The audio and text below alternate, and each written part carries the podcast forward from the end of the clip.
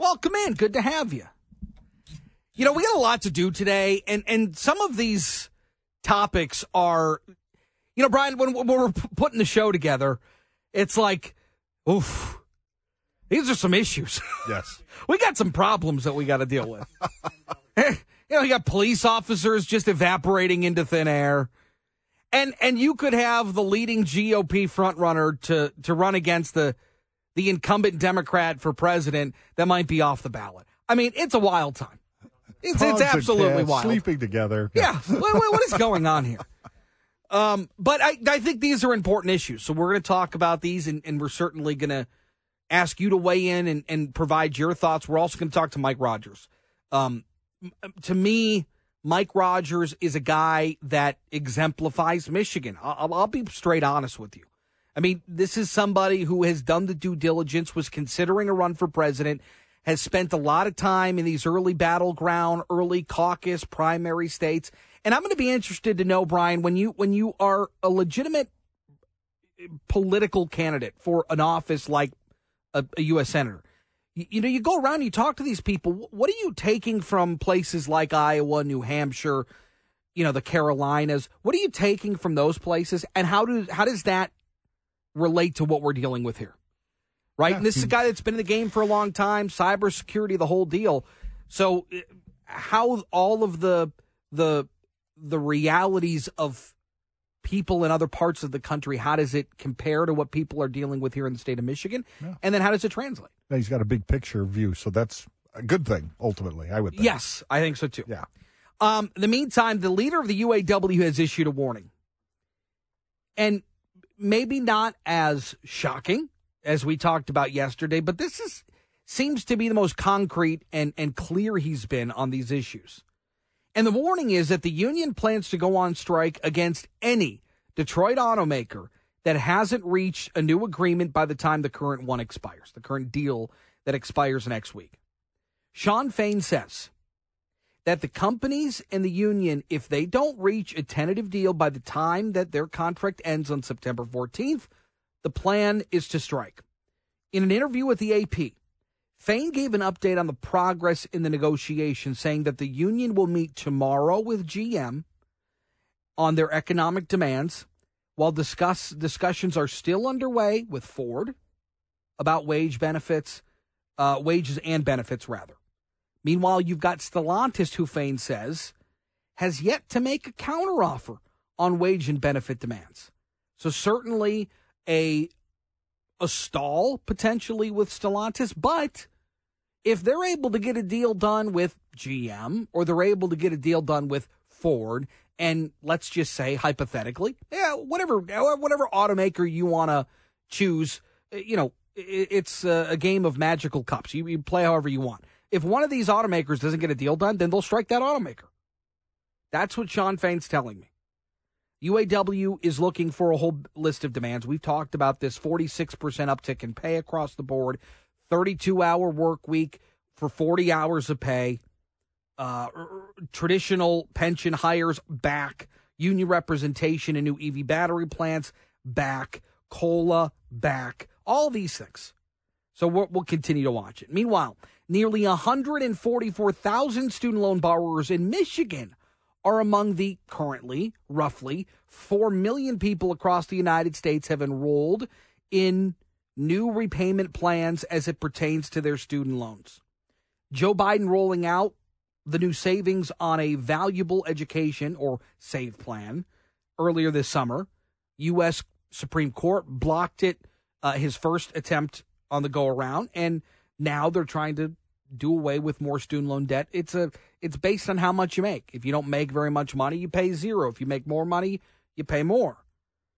But these are still in jeopardy. There's issues down in the U.S. Circuit Court in the fifth, down in New Orleans, where there is a challenge on how these lo- loans were doled out to people that were defrauded by their schools. There's also a lawsuit out of Texas that is dealing with this as well. So this isn't final.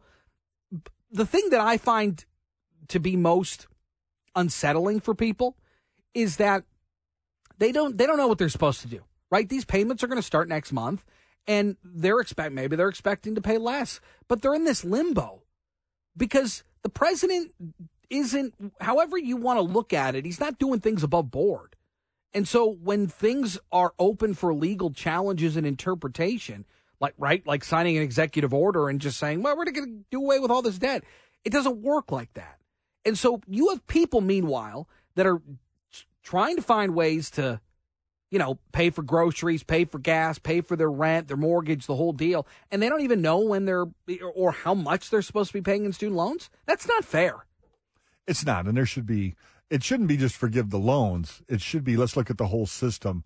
If you go to college, why should you be Agreed. indebted for the Agreed. rest of your life for this? Yeah, let's ridiculous. let's let's talk about college, the price of college. Yeah. Can we talk about that, please?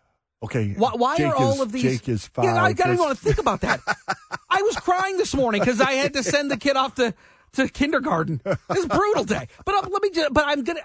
You, you, you've got all these fat cats in Washington that sit there on their high horse and uh, demean people for going. You know, well, well, why don't you pay your loans?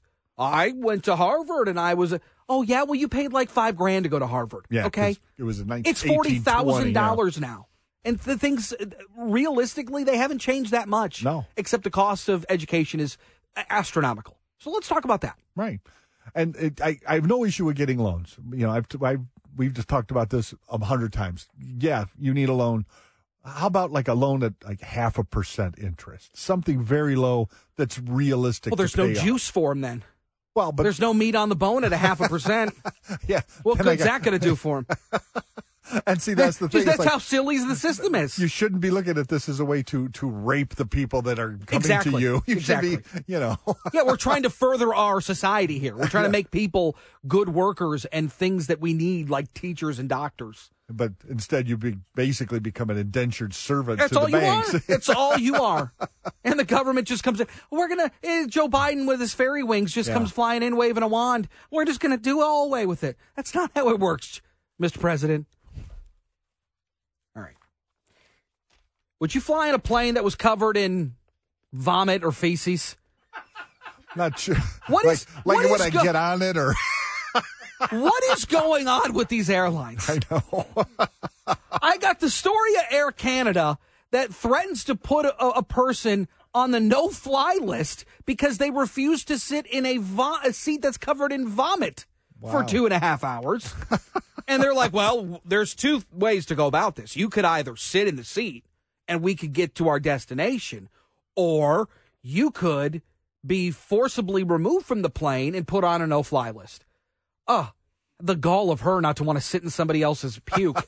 okay, there's that. Then you've got this one, this Delta flight, um, on its way back to Atlanta from Spain. Uh, uh, um, uh, a streak down the aisle of somebody who couldn't hold their uh, their their their excrement in. What? What is what is happening here? Do you remember when people used to dress up in suits and top hats to get on a plane? Oh yeah, I remember that. I, And now it's like sit in the puke, sit there. Let's oh, go. Yeah, it's your cattle now to What- the plane. And the the one thing, yeah, the can the Canadian one's like, yeah, why are you? Why would you ever not clean this for me? I'll just tell the you. other the- one is like that's like my biggest fear. Like if I'm on a plane for an eight hour flight, Oh.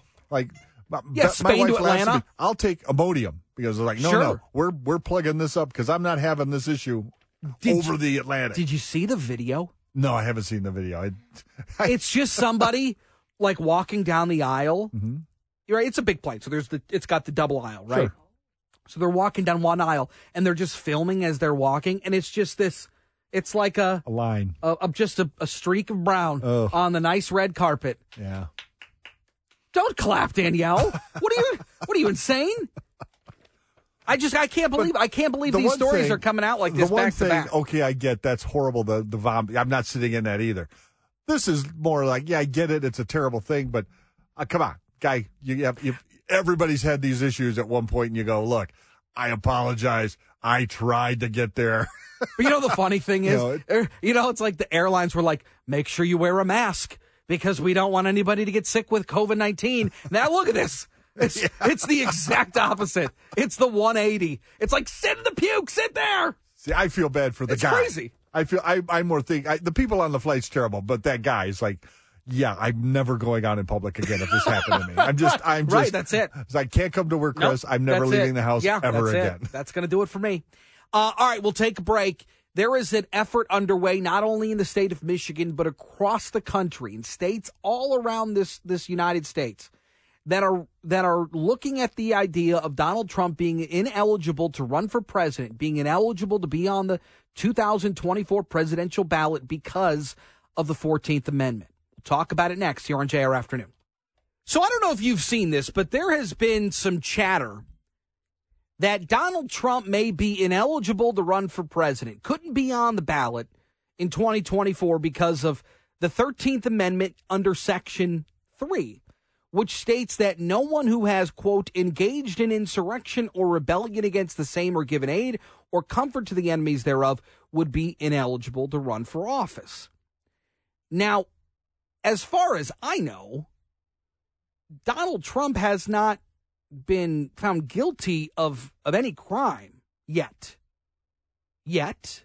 And it's still possible he may.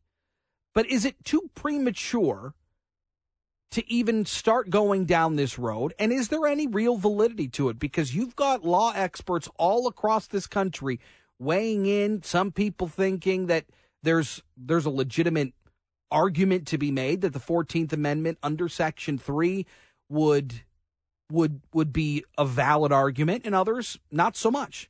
Steve Liedel is with the Dykema Law Firm, and he joins us uh, to talk about this. Steve, it's great to have you. What do you make of of these arguments that the former president would be ineligible to run based on the the idea of a of an insurrection against the government? Well, I take them seriously for three reasons. One, uh, the legal issues are being raised by well-respected legal scholars on um, both sides of the political perspe- political spectrum: uh, conservative, right-leaning Federalist Society members, and other constitutional experts on the left side of the spectrum, like Professor Laurence Tribe at Harvard. Uh, two, uh, because of the plain language of the Constitution, uh, which officials throughout the country are obligated to comply with. Uh, and three, because of past history and practice uh, and legal precedent. So, what is the precedent in this case, or what would it be? Well, we know that um, secretaries of states and other election officials are obligated when uh, a candidate does not meet the constitutional qualifications uh, for an office to not place a candidate on the ballot. So, for example, persons have been denied access to the ballot as a presidential candidate because they aren't old enough. They don't meet the constitutional 35 year old uh, or older requirement.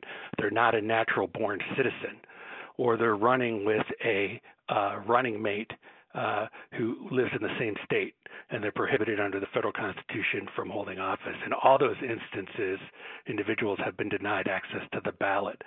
This is just an additional qualification uh, to hold the office if you engage in the per- prohibited insurrection activities.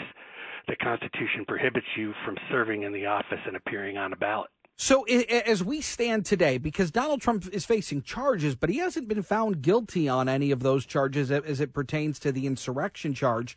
Uh, does that play here? Do, do, does he actually need to be found guilty of a crime before this would, if if indeed is is valid, if would take effect? Apparently, no, for two reasons, or let's say three reasons.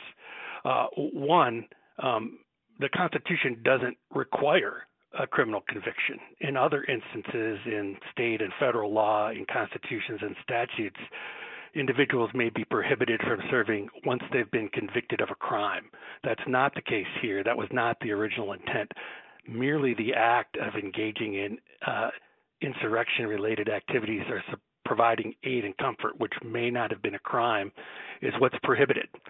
That action, not a criminal conviction, there's no intervening you know, act required. Uh, so, so that's the first reason. Uh, secondly, so j- just to clarify, so that would be like the fact that he was there the day of w- when they went into the Capitol, the fact that he was in the area, the fact that he participated in the rally would would fall under that umbrella. There could be a wide range of actions. Uh, legal scholars that have looked at this have you know indicated his actions to encourage the vice president for example, to acting consistent uh, with the vice president's duties under the Constitution sure. could be providing aid and comfort to the insurrection. Remember, mm. the president, uh, as president, took an oath to support and defend the Constitution uh, and is also responsible, has a duty to faithfully execute the law. So, in this context, you know, lawyers, judges looking at this have to ask the question Did President Trump fulfill his duty to the Constitution, or was he seeking to um, support and defend the interest of Donald Trump?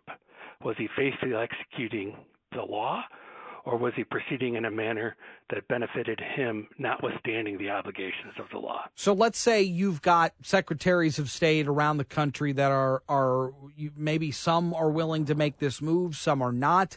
What are the legal ramifications of perhaps some states in allowing Donald Trump to be on the ballot? And again, whether or not this is right, wrong, or indifferent, I'm just making the argument if if there are some that will allow him to be on the ballot, some that won't allow him to be on the ballot, what are the legal ramifications here? Well, I think you're likely to see litigation, uh, particularly if different states are uh, approaching the matter in a different, and they likely will because we don't have a federal election. We have a series of, you know, 50 plus state and territorial elections uh, to select a federal president. Uh, so the processes and language that's applicable in various states do vary. Mm-hmm. So I suspect we'll we'll see a determination uh, from a federal court at some point, and folks will have the opportunity to make their case and battle it out on all the legal issues uh, in a in a court. Um, you know, most likely, ultimately, the Supreme Court at some point. Steve Liedel joins us. Steve, it, it, we have not seen anything like this before in in terms of the highest office in the land, uh, the president of the United States. What what what kind? You, you, talked a little bit about the precedent that would allow this, but what kind of precedent would this set going forward? Well, it set the precedent that folks who engage in an insurrection and a rebellion or providing aid and comfort uh, to a rebellion, if that's in fact what occurred here, uh, if that can be demonstrated, they should never hold public office in this country again because the people of this country, in adopting the 14th Amendment, have made a decision, a long-standing decision, that folks that engage in that sort of activity are acting contrary to the interests of the country, the Constitution, and our democracy. Mm. Uh, Steve Liedel, it's great stuff. It's an interesting argument that's being made, and certainly law experts are chewing on all over the country. Thank you so much for your time. Appreciate it. Thank you. 800 859 0957, 800 859 0WJR. Uh, meanwhile, you've got a watchdog group out of Colorado that is suing to have Donald Trump, uh, his name removed from the ballot. It's the Citizens for Responsible and Ethics in Washington. They filed it on behalf of six Republican and unaffiliated voters in uh, in Colorado that include former federal, state, and local officials. They allege that Donald Trump violated the oath of office by recruiting, inciting, and encouraging a violent mob that attacked the Capitol on January 6th in a futile attempt to remain in office. Meanwhile, you've got Donald Trump weighing in on these discussions. Uh, he took to Truth Social, saying almost all legal scholars have voiced opinions that the 14th Amendment has no legal basis or standing relative to the upcoming 2024 presidential election. Like election interference, it is just another trick, the president says, being used by the radical left, communist, Marxists, and fascists to steal, to again steal an election that their candidate, the worst, most incompetent, and most corrupt president in U.S. history, is incapable of winning in a free and fair election, make America great again. So, my question to you is where are you at on this argument that Donald Trump's name would be removed from ballots, would be removed from ballots. You would not be able to vote for Donald Trump. You could write him in, but you wouldn't be able to fill in the bubble. I, I'm I I am would be very interested to to see the state of our politics after a move like that. And look, it's a it's a conundrum for conservatives because conservatives value the Constitution, and if this is an amendment that you need to follow, I'd love to hear from you. 800 859 0957. The only problem that I really have with this argument is, you know, if I walk into a grocery store and somebody else is in the grocery store at the same time and runs out of the store with bags of stolen groceries that they didn't pay for. And when the cops get there, they question me as I walk out with my groceries that I did pay for and accuse me of stealing from the grocery store. Just because I was in the same location doesn't necessarily mean that I was the robber. Now, to me, the argument is Donald Trump can just say, I didn't do any of those things. So I'm not, I shouldn't be taken off the ballot. If there doesn't need to be a crime, if there doesn't need to be a conviction. Now, look, I am all for letting these court cases play out. Play it out. You want to put them on TV? Put them on TV. You better come with the goods.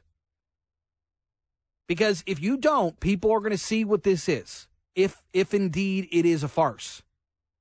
So, look, let the legal system play out. But if you don't need to be found guilty of a crime, if you don't need to be found guilty of an insurrection or or rebellion, whatever it is, if you don't actually need to be found guilty on it, then what are we talking about here necessarily? To me, then that's sour grapes.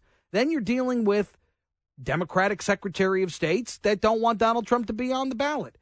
And I think then you could start looking at Donald Trump and saying, yeah, that might be election interference. But to for for legal experts, quote unquote, to just put out there that, well, it's you don't need to, you know, th- this is a legitimate option and you don't need to be found guilty of a crime. That that to me is a little more troublesome. That to me is a little more, you know, there, there's a little more. There's a hole in the bottom of the boat. It's not going down quick, but there's a slow leak. 800 859 0957. Let's kick it off in Canton with John. What's up, John? Hey, good afternoon. Thank you for taking my call. You got it. Uh, what I want to say is, you know, and I'm kind of down the middle with this, is I don't often hear too much of the narrative as far as his position in defending the Constitution, and not so much in a personal manner, the way I feel the leaning left and the legal experts are saying or claiming that he is defending the Constitution as far as the right of the president to still be in office on the people who voted for him. Now, if he would have threw his hands up and just went about what the the results were, there's half the country that's saying, why didn't you fulfill your oath to the Constitution, defend our vote for you that we still feel that you are going to be in office? I don't still I don't seem to hear the narrative that is often pushed.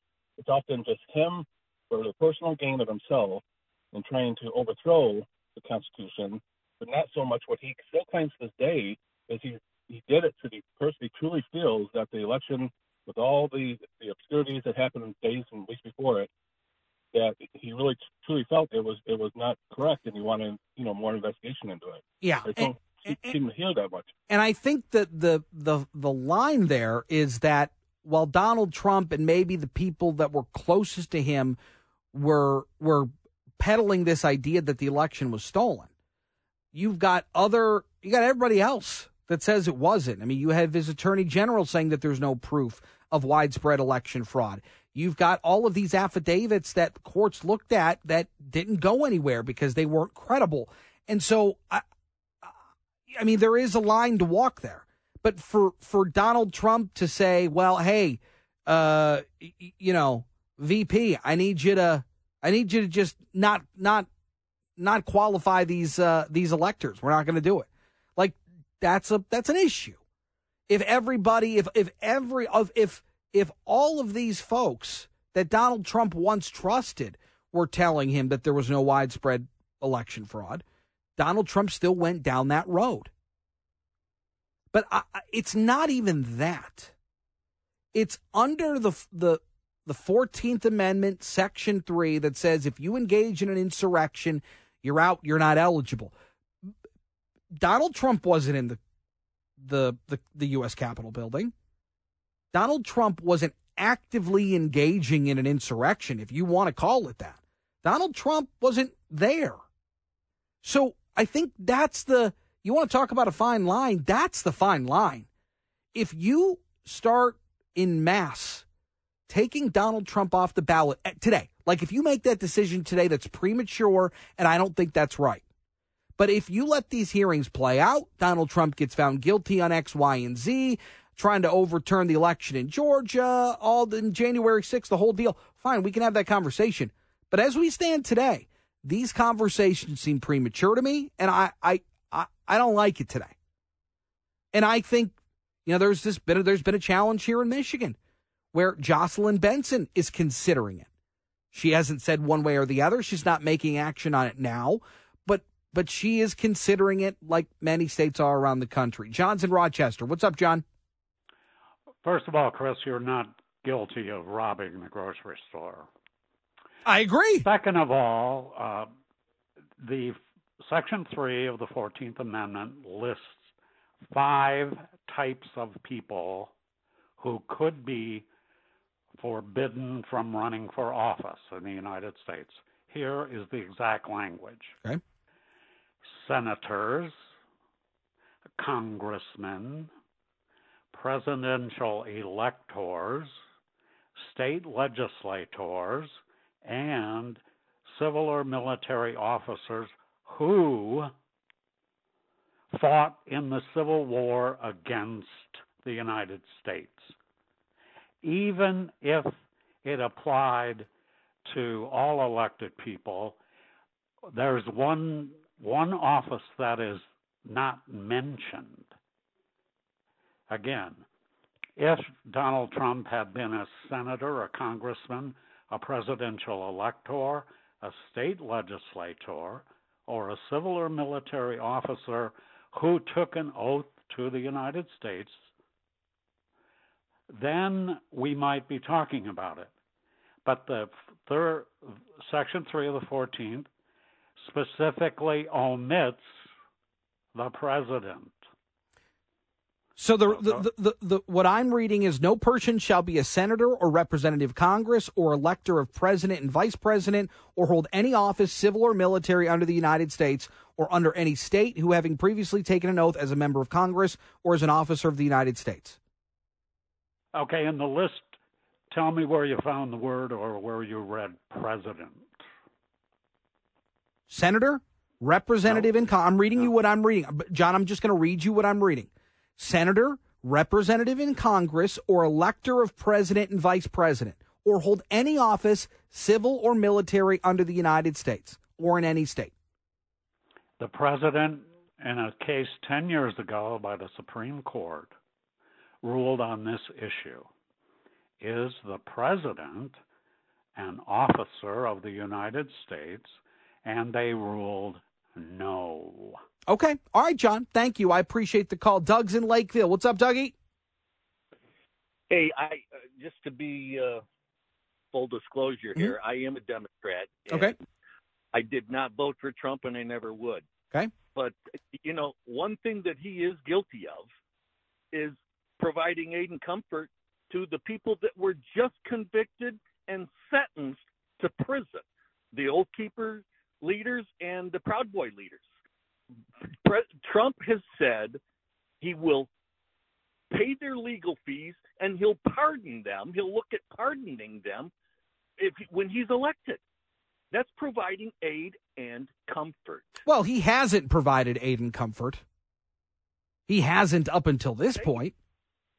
Saying, well, but that that's not the same as doing. Is providing comfort. Those those guys.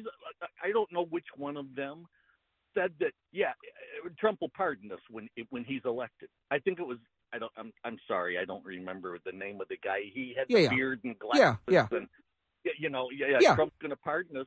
Uh, uh, he's provided aid and comfort.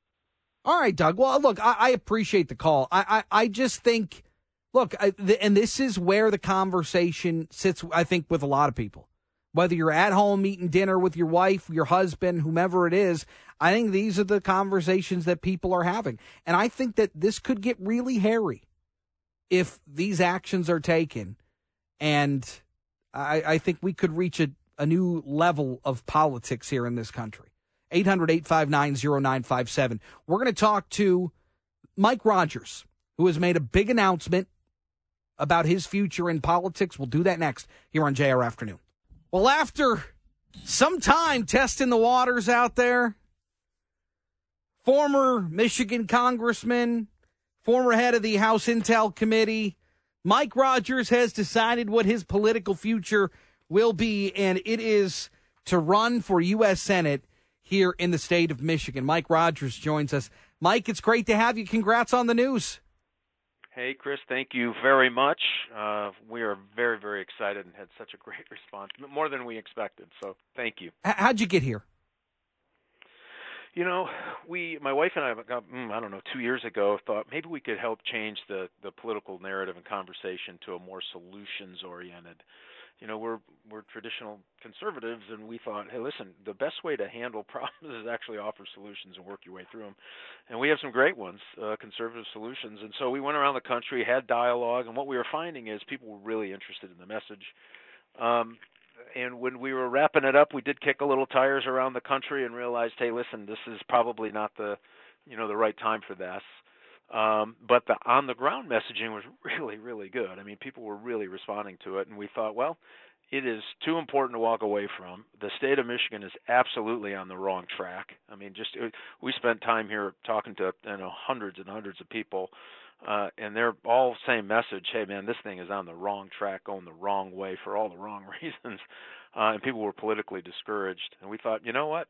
Let's take the message that we've been talking about for a solutions-based, positive, conservative agenda, uh, and uh, we'll, let's take that and drive it right to the United States Senate so we can get some things done. And that's how we got here. So, when you were talking to to people in these early caucus and primary states like Iowa, New Hampshire, what were you hearing from them? And then, and then, how does that translate to what you're hearing in Michigan? Are are they a lot of the same issues? Are they a lot of the same concerns?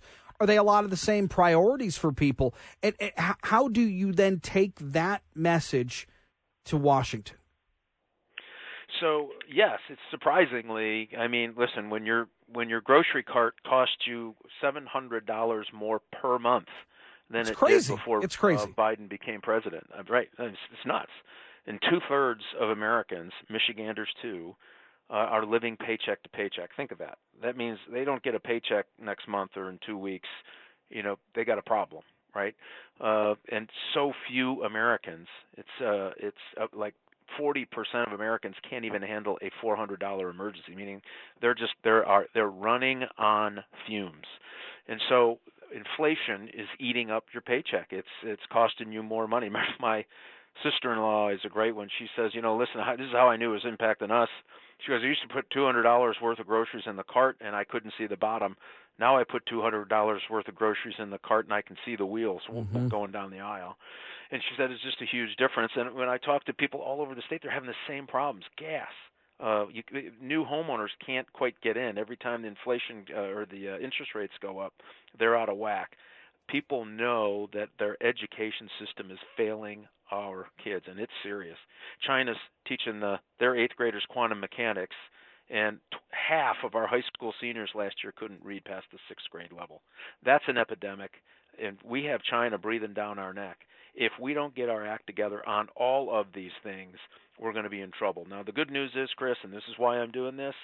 I have the experience to get us back on track. My Army experience, my FBI organized crime experience, my uh, you know running the the intelligence committee at, in Washington D.C. over the 17 intelligence agencies, and my private sector experience the last few years in cybersecurity all bodes us well for on day one we can start working on these issues and get some fixes and build uh, coalitions to get her get her done. You know, you you and I have been talking for uh, uh quite some time about the threat right. of China, and, and, obviously you and your your counterintelligence background, I, I think, is really valuable in a time when we're seeing an uptick in cyber crimes. We're seeing an uptick in, in China even being involved in, in military systems here in the United States. it, it is a scary time for this type of technology to really rear its ugly head uh, aside from the economic stuff which is is is important to people and education and all of those kind of issues what is what is the main thing that you think needs to be addressed and and and the thing that Michigan can benefit from the most? Well, I'll tell you the the thing that really is important when it comes to national security and why Michigan needs to absolutely be a part of this is anytime that we're trying to invest in businesses that uh, advantage the Chinese Communist Party, uh, like mandating electric cars where 85% of the components come from China, right? That's a loser for us. It's a loser for the 30,000 UAW workers in our state, uh, and it's a loser for our national security. Michigan used to build a big part of the arsenal of democracy. We have to retool if we're going to meet the challenges of a larger Chinese Navy than ours, and they have one, a larger Army than ours, and they have one, uh, them coming after us in space, they've militarized space, and they have been they've just been ravaging us in cyberspace. If we're going to ch- stand up to that challenge, and we will, uh, Michigan needs to be a big part of that because we're going to have to revamp. We're going to build things as a part of the arsenal of democracy here. But it won't happen if you don't have somebody paying attention to it and promoting Michigan to that end. And I'm the guy to do it, and I understand how to do it. And that's why it's so important. Uh, and I'm going to be effective on that on day one because I can pick up the phone and have those conversations right away, which is great. And so that is huge. And the other piece of this is our education. Mm. China is kicking our backsides on educating their kids versus what when when when, when you were in studio with me and we were talking about TikTok and and what they show over there is is STEAM and math and engineering and what we see here is silly cat videos. That's damaging. Oh, it's hugely damaging. And here's the other thing: I, I think social media, and I think our adversaries are playing a contributing role in this, uh, are convincing our kids that their life isn't any good, America isn't any good, and oh, by the way, you know, maybe not even worth going on. 10%. Think of this number. This is mental distress on a generation I, I don't know if we've ever seen in our history.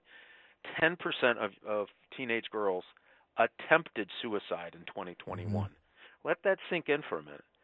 10% attempted suicide, 30% thought about it. Those numbers are off the charts. And so if we don't start having the courage to talk about these things and say, okay, wait a minute, maybe the social media companies are going to have to uh, change the way they do business sure. targeting our children. Uh, and by the way, quit doing social engineering in school and start getting back to, as my father says, the three R's reading, writing, and arithmetic.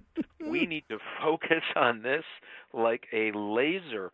Get our kids reading. Imagine that. We're graduating every senior class in the last decade can't read past the sixth grade. It's level. crazy. It's unacceptable. That's nuts. It's unacceptable. No, it is is unacceptable. what it is and we don't talk about it and everybody walks by the you know whistles by the graveyard yeah but we are creating a generation after a generation of americans that won't be able to compete with the chinese and guess what they're going to cheat they're going to lie and they're going to steal to get uh, the economics of the United States transferred to them, and I, we need to do everything we can to prevent it. I got 30 seconds left here. You left politics. You left Washington D.C. because you thought it was too it was too overtly political. People were only looking out for themselves and not for their constituents. Why is now the time to get back? I got 10 seconds. Well, listen, I sometimes when opportunity and capability meets up and responsibility, you have to do it. I believe now's the time to have honest conversations. I think Michiganders and Amer- uh, are going to respond to this, and I'm going to work to earn their trust to be that voice in in the Senate. And guess what? We haven't had an honest voice in the Senate for a very long time, bringing up the issues that are uncomfortable to talk about but need to be fixed. Mike Rogers, good to talk with you. We'll talk again soon. Welcome back, three o'clock hour. Good to have you.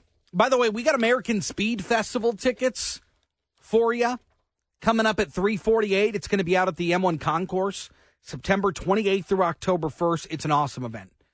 Uh, so we'll give you an opportunity to win those tickets coming up at 348. We got, look, we, we are, Brian, I know you're very excited tomorrow. Big day for you. Big day for you. Lions kick off the NFL season in Kansas City against the Chiefs. Very excited. Do, do you? I I think that we should do. We really what we should do is we should do a sports segment with you where you're just giving us picks. You don't know anything about any of it. No, I don't. Which which could be fun. This is a uh, Mike Parsons uh, favorite. He always wants to do a show. Me and him. He wants to call it Mort on Sports because he knows I know nothing about. Sports. I think it would be fun. I don't think we should just poo poo it. I think that we should have some legitimate conversations about this. Maybe we get it sponsored. I'm just saying, we get it sponsored by Delta, maybe. I wasn't going to do this again, but speaking of poo poo, Uh oh. Yeah, Yeah, the- the- that- uh, the- and that's what it would be if I'm talking sports. it could be great. Like Brian, the line is three and a half. What do you think? And you're like, I don't know. Three and a half to what? That's what I'm, this is what I, it's gold. It's gold, Jerry. Um, yeah. So you got this Delta flight. And look, this isn't like an indictment on the airlines. Like I don't Oh, think God, like no. No, no. it's like an airline problem. But I think that there, eh, eh, you know, you you work any job, and you get stressed, right? In this, in in our business. The, the the arguments that we have when because we're trying to find a, a good show, a good topic, all those things. So we talk, we fight, all those things. But Mm-hmm. like you're working on a you're a, a stewardess or or a flight attendant on an airline. It can be a an intense job, right? You're on a plane for eight hours and you're serving a whole boatload of people. It's a it can be stressful. So like the fact that like this Delta flight, somebody like made a, a mess of themselves, number two wise, down the aisle, and they're like, uh, "What are you gonna do?" Like that's a problem. And this Air Canada flight, where one of their travelers uh, they got to their seat and somebody had uh, had thrown up their lunch all over the seat, and the directive from the pilot was that you have two options: you either sit in the seat and we can get on our way, or you could be forcibly removed from the plane and put on a no-fly list. All for not wanting to sit and vomit. How dare they? See, that's two different things to me. The the sitting and, somebody's uh, vomit is like, no, you could fix that real easily. We'll get the cleaner back on the plane. We'll clean the seat and then we'll move on. I know it's gonna we're gonna be delayed, but you come on.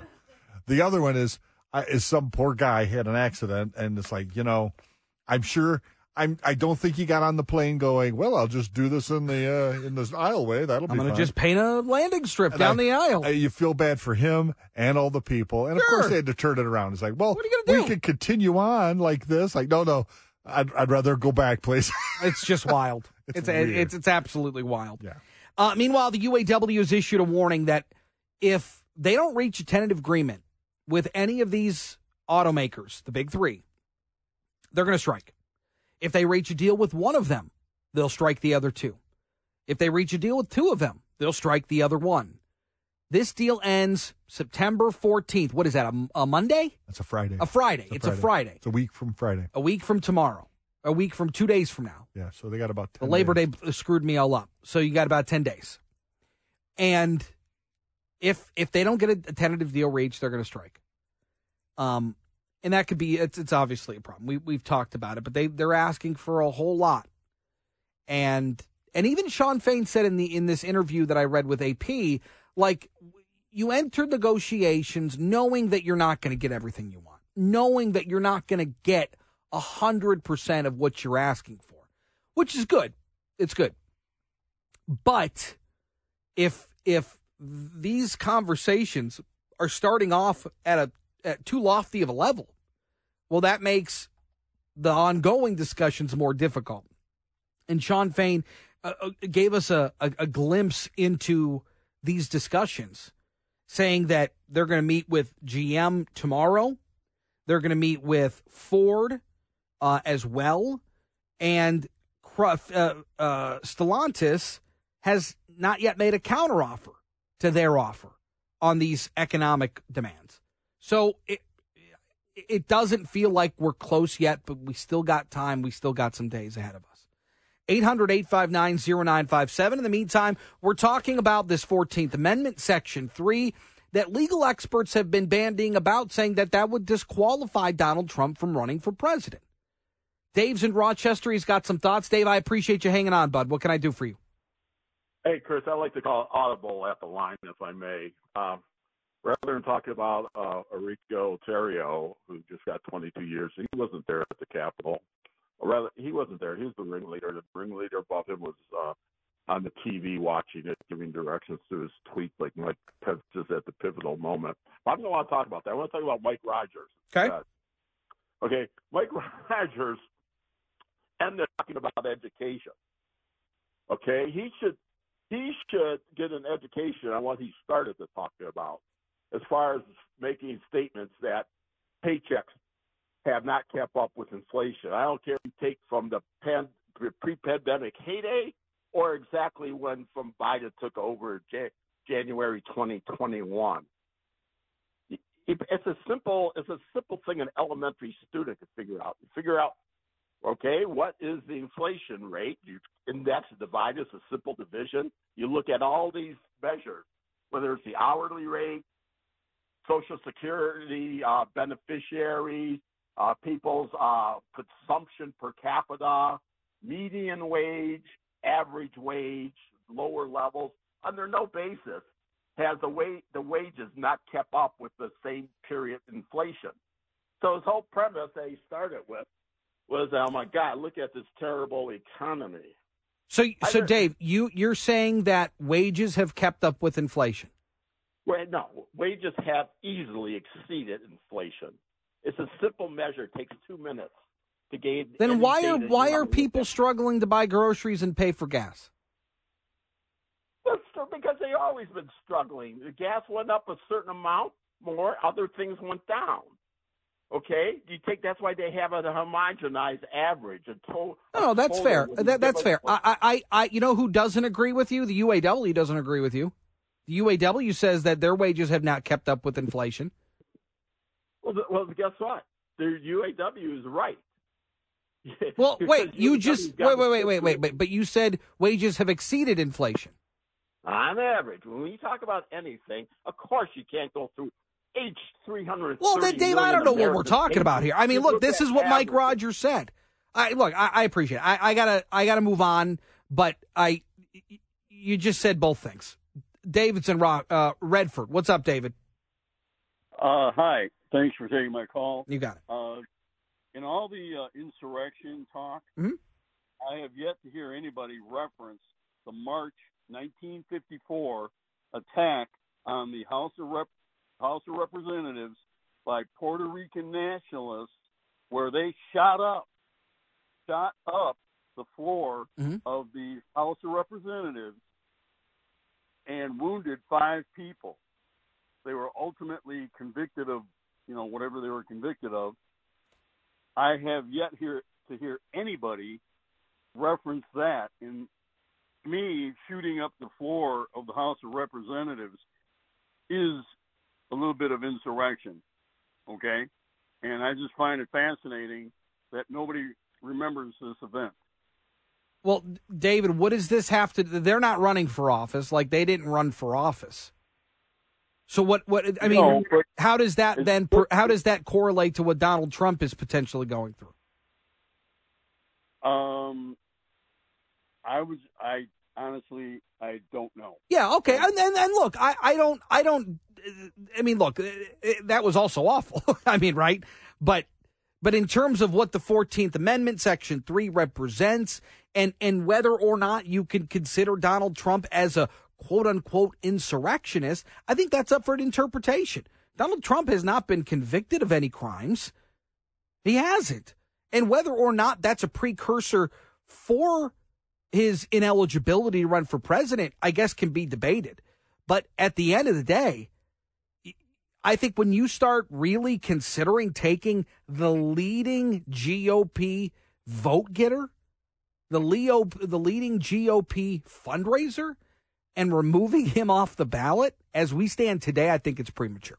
800 859 0957. We are seeing a, a stark decrease in police not only since the pandemic or since 2020, we are seeing it even now, today, over things like pay.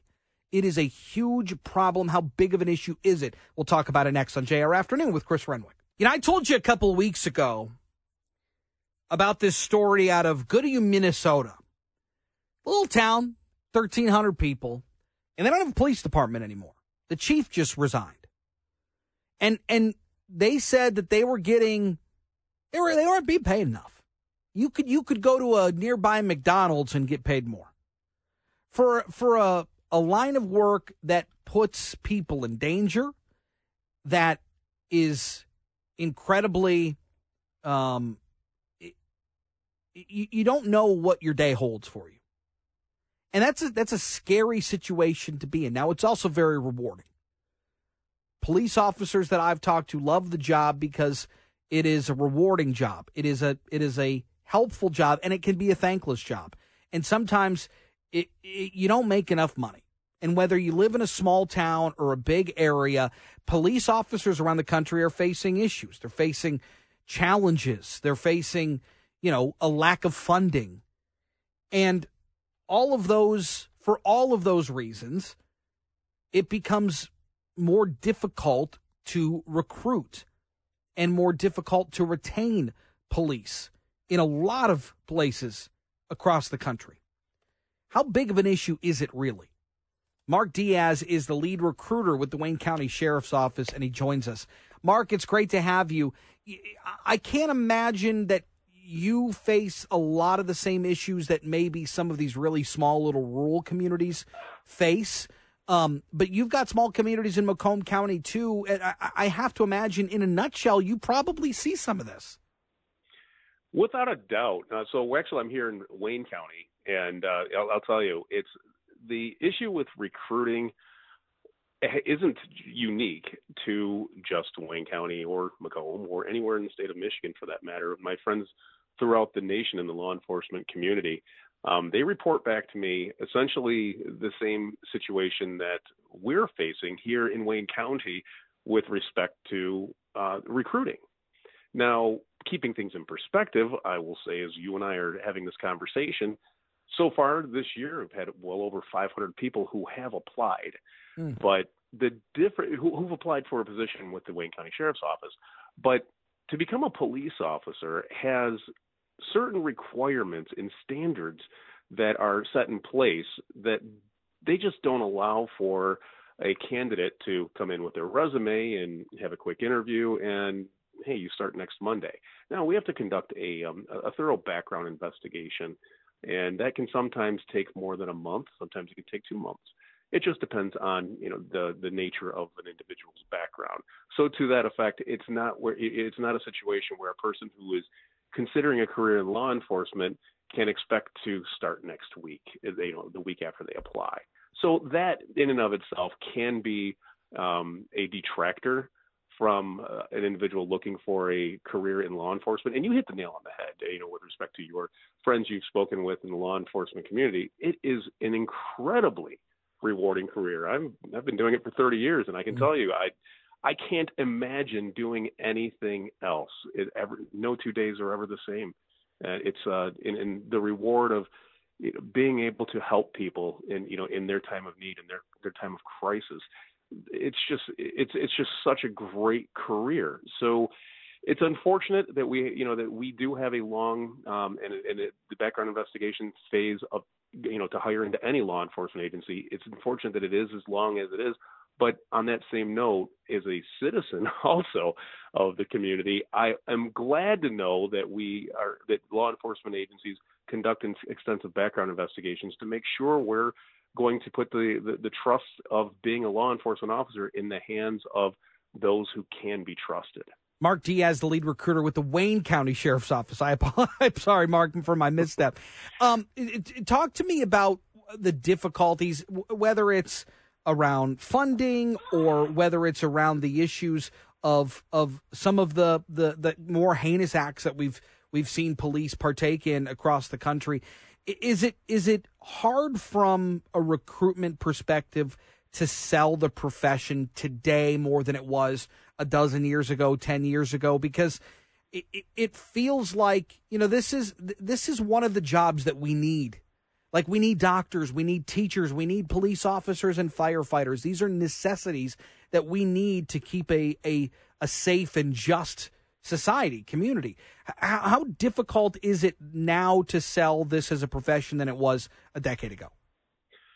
Well, I can't really speak specifically with respect to you know a decade ago in the recruiting world only to say that I can tell you that a decade ago there was a long list of people who were waiting for an opportunity to start a police academy. I mean, you know, other, you know, agencies had 200 people just waiting to start who were already through the whole uh, the hiring phase. They're just waiting to start.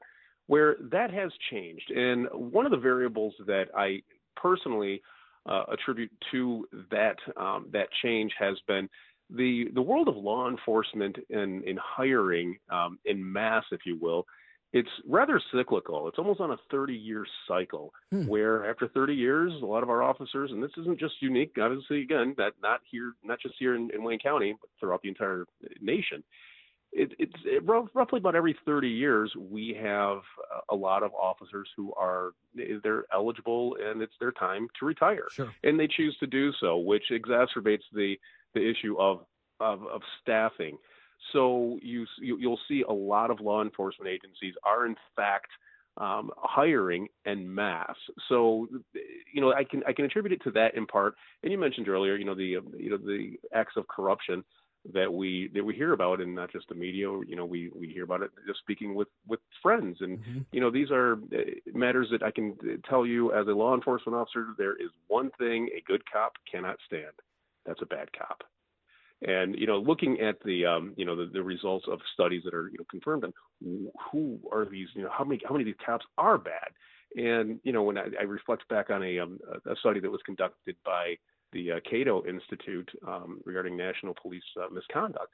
And that study was out of the uh, California Innocence Project. And that study revealed that 1%, 1% of law enforcement officers are guilty of sustained police misconduct. Hmm. But because we hold ourselves, and rightfully so, we hold ourselves and our law enforcement officers to the highest standard.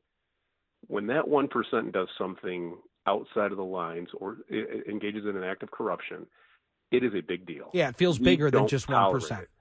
But you know, I can tell you, as a as a law enforcement officer of 30 years, I mean this as true as we're speaking. It's too much. That in and of itself is too much. And so Sure. when when speaking with those who may be interested in a career in law enforcement, the, you know, we make a Sheriff Washington is big on this. Be the change. That one, mm-hmm. that 99% of law enforcement can't stand that 1%. Well, you know what? Join us. Let's get rid of that 1%. Let's have a perfect agency. and of course when again you don't deal with it as much but but the the pay scale for a lot of these smaller you know smaller communities where like this this place out of Minnesota where you're dealing with 1300 people we certainly have those kind of communities in the state of Michigan we certainly have those kind of communities even in southeast Michigan but when you deal with with the safety and security of communities, it's vitally important to have that police force, whether it's only, you know, a handful of officers in a small community or not. That is something. And that puts more strain than on the bigger agencies like the county at the county level where you're at. Um, in terms of just if, if you were to gaze into your crystal ball and look at these 30 year cycles, I got about 30 seconds left here. Where do you see the future of policing in the next five years, even in the near future? Well, I can tell you right now that I'm looking into the crystal ball as we speak, and uh, and that crystal ball is clear. Especially, for example, here in Wayne County, uh, we mentioned the smaller municipalities who may not have deep uh, deep pockets with respect to their budgets concerned um, in with the role of law enforcement. But Wayne County has experienced uh, its share of setbacks, Sure. uh, budgetary constraints in the past, and you know, Sheriff Warren, uh, Sheriff uh, uh, Washington has been working with Sheriff, I'm sorry, with former Sheriff Warren Evans, and they have been very successful in coming to terms with the uh, collective bargaining uh, unit Sure. that represents our sheriff's deputies to improve on that. And I see that as a great signal to the nation and uh, and the citizenry of not just one County but throughout Yep. the nation that you gotta we're gonna have to pay to ensure Sure. we get Well, and it's a quality. it's a good sign that those officers are wanting to join the force. Mark Diaz, thank you so much. Got to take a break. All right, good to have you back. We got American Speed Festival tickets coming up for you at 348. Uh, in the meantime, I told you uh, today was Jake's first full day of kindergarten. A day full of tears for dad. And, you know, this is a crazy time. So now everything's on the app, right? They, there's all kinds of apps. So, like, I have one app that the teacher uses, and she sent us pictures today already of the kids. That's cool. That's nice. And then there's another app Mhm. that alerts you that like it's like a tracker on your kid. Like it, like I just got an alert that said uh, Jake's been loaded on the bus, which is why I mean it's wild. That is wild. That's nice, though. It is nice. It's got to give you a little peace of mind. You it's know, peace of mind, but it's it it's a little big brothery, isn't it? It's a little it's a little much. Now I'm I'm I'm comfortable with it, like it's fine. But if you really kind of strip it down, it's a lot. Well, if you strip it down, of course it is. It's but it's, at the same time, it's a little it's like, excessive. you know, it's it's it's like my mom as a kid, like, dad- ah, you're in school. Oh yeah. Fine, great. Now it's like, oh, they read a book today. Well, but That's it- amazing. Back in those days, mom was probably home when you got home from school because mom didn't really have to have a job. Yeah. Now mom and dad both have to have jobs. My So- mom had a job. Um, Well, my mom did too. but- Yeah. and I was a latchkey kid, but at the same time, it probably would have been nice to for her to know That's that where we you picked up some of your bad trouble. habits. Absolutely. That's where now we know. there was endless trouble. That's why on Brian me keeps asking me to play dice with him, and I'm like, dude, I got to get ready for a show. Um, are you into the uh, pumpkin spiced variety of food I or am not. drink? I am not. I like pumpkin pie, and I like pumpkin bread. That's Yep. about it. I, All right. Pumpkin doesn't go in coffee. to me. Okay. Well, does it go in a frosty? No. Because Wendy's is rolling out a new pumpkin spiced frosty. Eh, no. Danielle, are you into that pumpkin spice frosty from No, Wendy's? I'm into nothing that's pumpkin spice. Really? No. Wow. Unless it's pumpkin. Right. Yeah. That makes sense. Pumpkin pie, pumpkin bread. Yeah, I'm not into it. I don't want any part of it. Uh, but like, there are those, there are people out there that are going to gravitate towards. There are pumpkin spiced Oreos I saw yesterday. I had them. Oh. They are not good. they are not good. I believe that. Don't go for it. I don't want anything pumpkin that isn't, yeah, pumpkin pie. Right. I don't know. It, It's- it, it is a thing The people right now. are crazy for it. It's everywhere. yeah, I changed my mind. I would eat like a pumpkin soup. like a gazpacho. Yeah. Hmm. Okay, so it's got to But- be cold. It's- I, I, yeah, I don't think I would even eat a pumpkin soup. I don't even like pumpkin seeds. oh, I Really? No, it's not my thing. Hmm. But that's okay. Um, California Governor Gavin Newsom signing an executive order to study, develop the use and risks of generative artificial intelligence in the state of California. The order includes directives to state agencies and departments to perform a joint analysis on the risk of AI that it poses to California's energy infrastructure. Issue guidelines for public sector procurement of generative AI based on White House and National Institute of Standards and Technology issued guidelines and provide AI training for state government workers and develop a framework to analyze generative AI's impact on vulnerable communities. The- I, I'm at a loss as to what Gavin Newsom is doing in California. I, I, I feel like there's a fishbowl in his office filled with folded up pieces of paper and he just pulls things out and and does them. I I don't look, you know how I feel about AI. You know how I feel about generative AI. That's the one that really scares me. It just makes me feel like he's trying to get a handle on it before, and I, and seeing him do it makes me wonder now what other governors will try to get a handle on this too. And getting a handle on this probably get ahead of this is probably the smart thinking. I think. I mean, I get it, but like, what? We're not at the point, I don't think, where.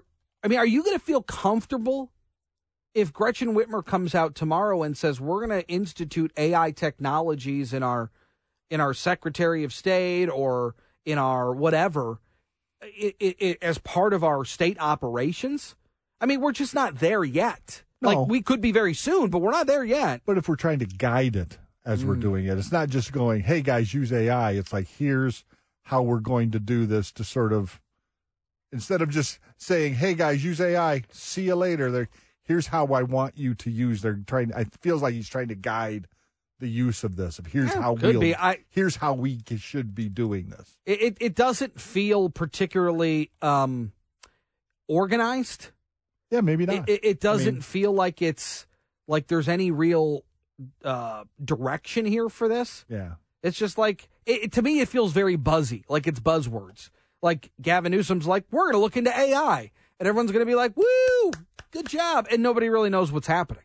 Like there's really no, there's no like you know framework here. Yeah. Well, let's look, that's let's look into this. It's a good story. Let's look into it a little deeper. Um, so you've got Mike Rogers running for for Senate, and and, and to me, Mike Rogers catapults to the top of those on the right side of the aisle running for Debbie Stabenow's seat. This is a guy who has extensive experience in the FBI. This is a guy who has extensive experience on Capitol Hill. This is a guy who chaired the House Intelligence Committee, spent a lot of his years post politics in cybersecurity. It- it- I think to me, Mike Rogers catapults to the top of the Republicans who are running for that job. Now, on the other side, you've got Elissa Slotkin. She kind of r- remains the prohibitive favorite to land that during the primaries.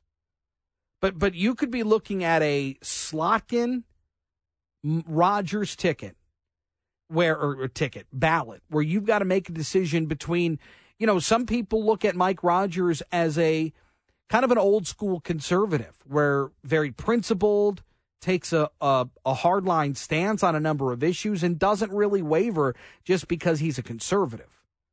And he left politics the first time. And this is what I asked him. And by the way, if you miss any of our interviews, thegreatvoice.com, they're there for you. But, you know, I, I asked him a little bit uh, just briefly about, you know, he left politics the first time because it was, it was identity politics and people were just out for themselves. They weren't looking out for their constituency. It was, it was just a lot of self promotion. And it, to me, it's worse right now. It's, it, it is vastly worse. And and that is a really interesting, I think, dichotomy from when he left to now, when he was in Iowa, when he was in New Hampshire, when he was in Michigan, when he was, you know, uh, down in South Carolina. When you make those trips to talk to people, because at first he was exploring a presidential run. So when you make all those trips to those to those states that hold a lot of weight, that really can sway your political future when you're talking about a presidency.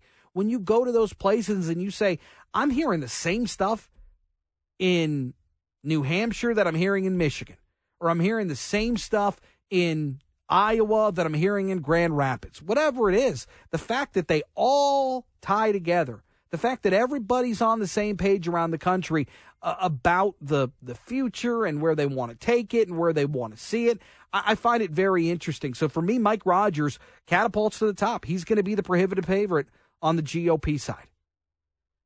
And when you look at who was running for that spot, it might be a good thing he hops in the race. All right, we got to take a break. We are on the the cusp of the NFL football season. It's very exciting. Lions in action opening up the season tomorrow night in Kansas City. We'll talk about it with Steve Courtney coming up. All right, 348. Let's give away these tickets. The American Speed Festival back and better than ever, September 28th through October 1st at the M1 Concourse in Pontiac. Oh, it's going to showcase the best renowned brands in automotive performance history. Everything from vintage Indy cars to historic stock cars and even modern day supercars. Look, it's a very exciting event. And it's a rare opportunity to see cars from all different eras perform on the one and a half mile speed ring at the M1 Concourse. So be caller number nine now at 800 859 0957. 800 859 0WJR. Pair of tickets to the M1 American Speed Festival. And you, you need a little extra chance to win. Text the word speed to 800 859 0957. Official rules can be found at WJR.com. And to learn more about M1 Concourse's American Speed Festival, head on over to M1Concourse.com. Stephen, Chris, we are we're we're here. It's it's time.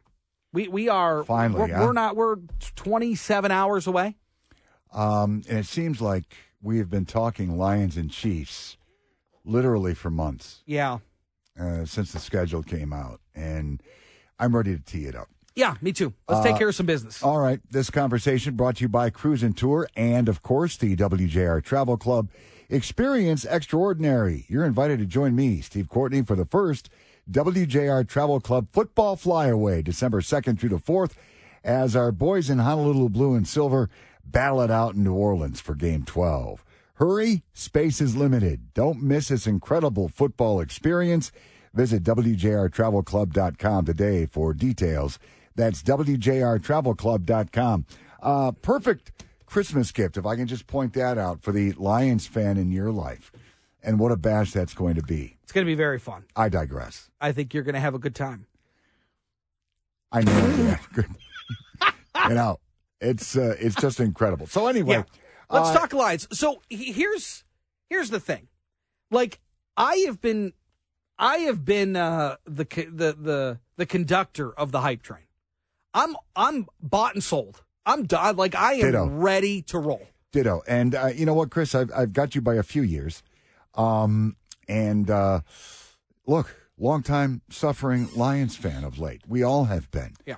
And so when this opportunity comes around, um, and for many, uh, this is a generational excitement uh, because I think uh, to have legitimate uh, championship hopes, you go back to when Barry was here. Uh, I've talked to Lomas about it, Lomas Brown, and um, that's pretty much on point. So now what we have here is a legitimate hype train. There's so much Kool Aid going, and it's just not in the state of Michigan. I mean, there's some Lions love going on throughout the nation. Yeah. Going into this Chiefs tilt. Br- Brian doesn't even like sports. He got his blood drawn and it came out blue. I mean Oh, that that's how pervasive this is. Well, that's also the seventh sign. It's going to start raining tuna. Here's here's the other part in this. Like I, I- don't want to put the cart before the horse. I think we need to be careful. Of course. but I was I I was daydreaming about this the other day. So let's you, you, there have been droughts in sports that we have seen, especially amongst you know diehard sports fans in really great sports cities, hmm right? And I think of two. I think of the Boston Red Sox, and I think of the Chicago Cubs. And I I was thinking to myself, I wonder where this would fall. Right? Not that we don't have I mean what, 91 was the last uh playoff win? Yes. Okay. So we we've had we've been there, but we haven't been there. Wait, we haven't gotten over the hill. No, but at the same time, uh, and I've pointed this out, we, no matter how old you are, unless you're extremely young, you have seen the Tigers win a World Series. You have seen the Pistons win a World Championship. Or get to the World Series. You have seen the Red Wings win a few Stanley Cups Yeah. along the way. And those were some dynamic parties, some Sure. bashes. Sure. When the Lions win a Super Bowl, that bash Like does, make does that get does that does that trump Boston and and and Chicago? Oh, I think I think by far, yeah. I think so too. Yeah. And those are also storied franchises, right? Well, because you're talking about a franchise that has been uh, maligned for all the right reasons for a long, long time. Same old Lions, same old Lions, Yeah. same old Lions. And now, here we are. Uh, quickly, let me just share some updates here as it applies to the Chiefs, the Okay. defending Super Bowl champs. Yep. Um, they've got some things going on. Yeah. Uh, first of all, we know that their all pro defensive tackle, Chris Jones, uh, probably, I say probably, is not going to be on the scene. 65 sacks since he got into the league in 2016. That works out mathematically just under 11 a season. Uh, he is saying now that if a deal were to be done today, that he would be able to play tomorrow night. Uh, He ain't vintage Chris Jones, I'll tell you that. uh, no, he is not, but he's still a Yeah, formidable but, but force. if if he gets a deal done and uh, what suits up for the first time, he hasn't put cleats on. I mean, that's you're you're going to knock off some rust. I don't think Andy Reid, uh, the fine Chiefs head coach, is uh, all that optimistic. Uh, you're talking about a guy who has one season left on a four year deal he signed in 2020. Yep. Um, and for every regular, he's already been fined 1000000s Mhm. And for every regular season game he misses, that's an additional 1.7 mil. Yep. Uh, another uh, bone of contention here for uh, Chiefs Kingdom. Uh, their all pro tight end, Travis Kelce, according to reports, we talked about it yesterday, Chris, hyperextended his knee. Uh, he had some testing done, and the Chiefs are convinced that the ACL is intact. However, his brother Jason, the fine center for the Philadelphia Eagles, said, Yeah, there's swelling.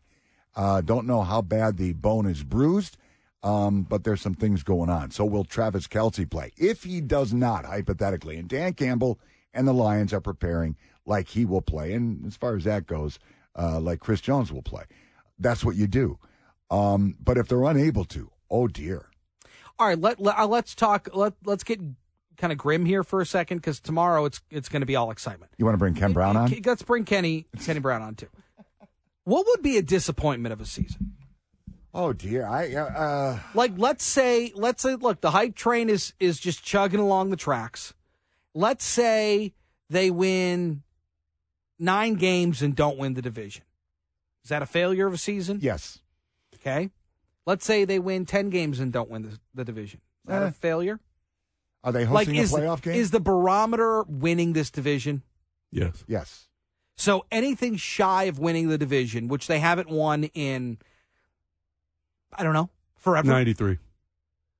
is the, the, this this would be a failure. Well, because the path has been cleared. There is Mm-hmm. No no, Aaron Aaron Rodgers. Rodgers. The Bears, okay. Are they a seven, eight win team? Okay.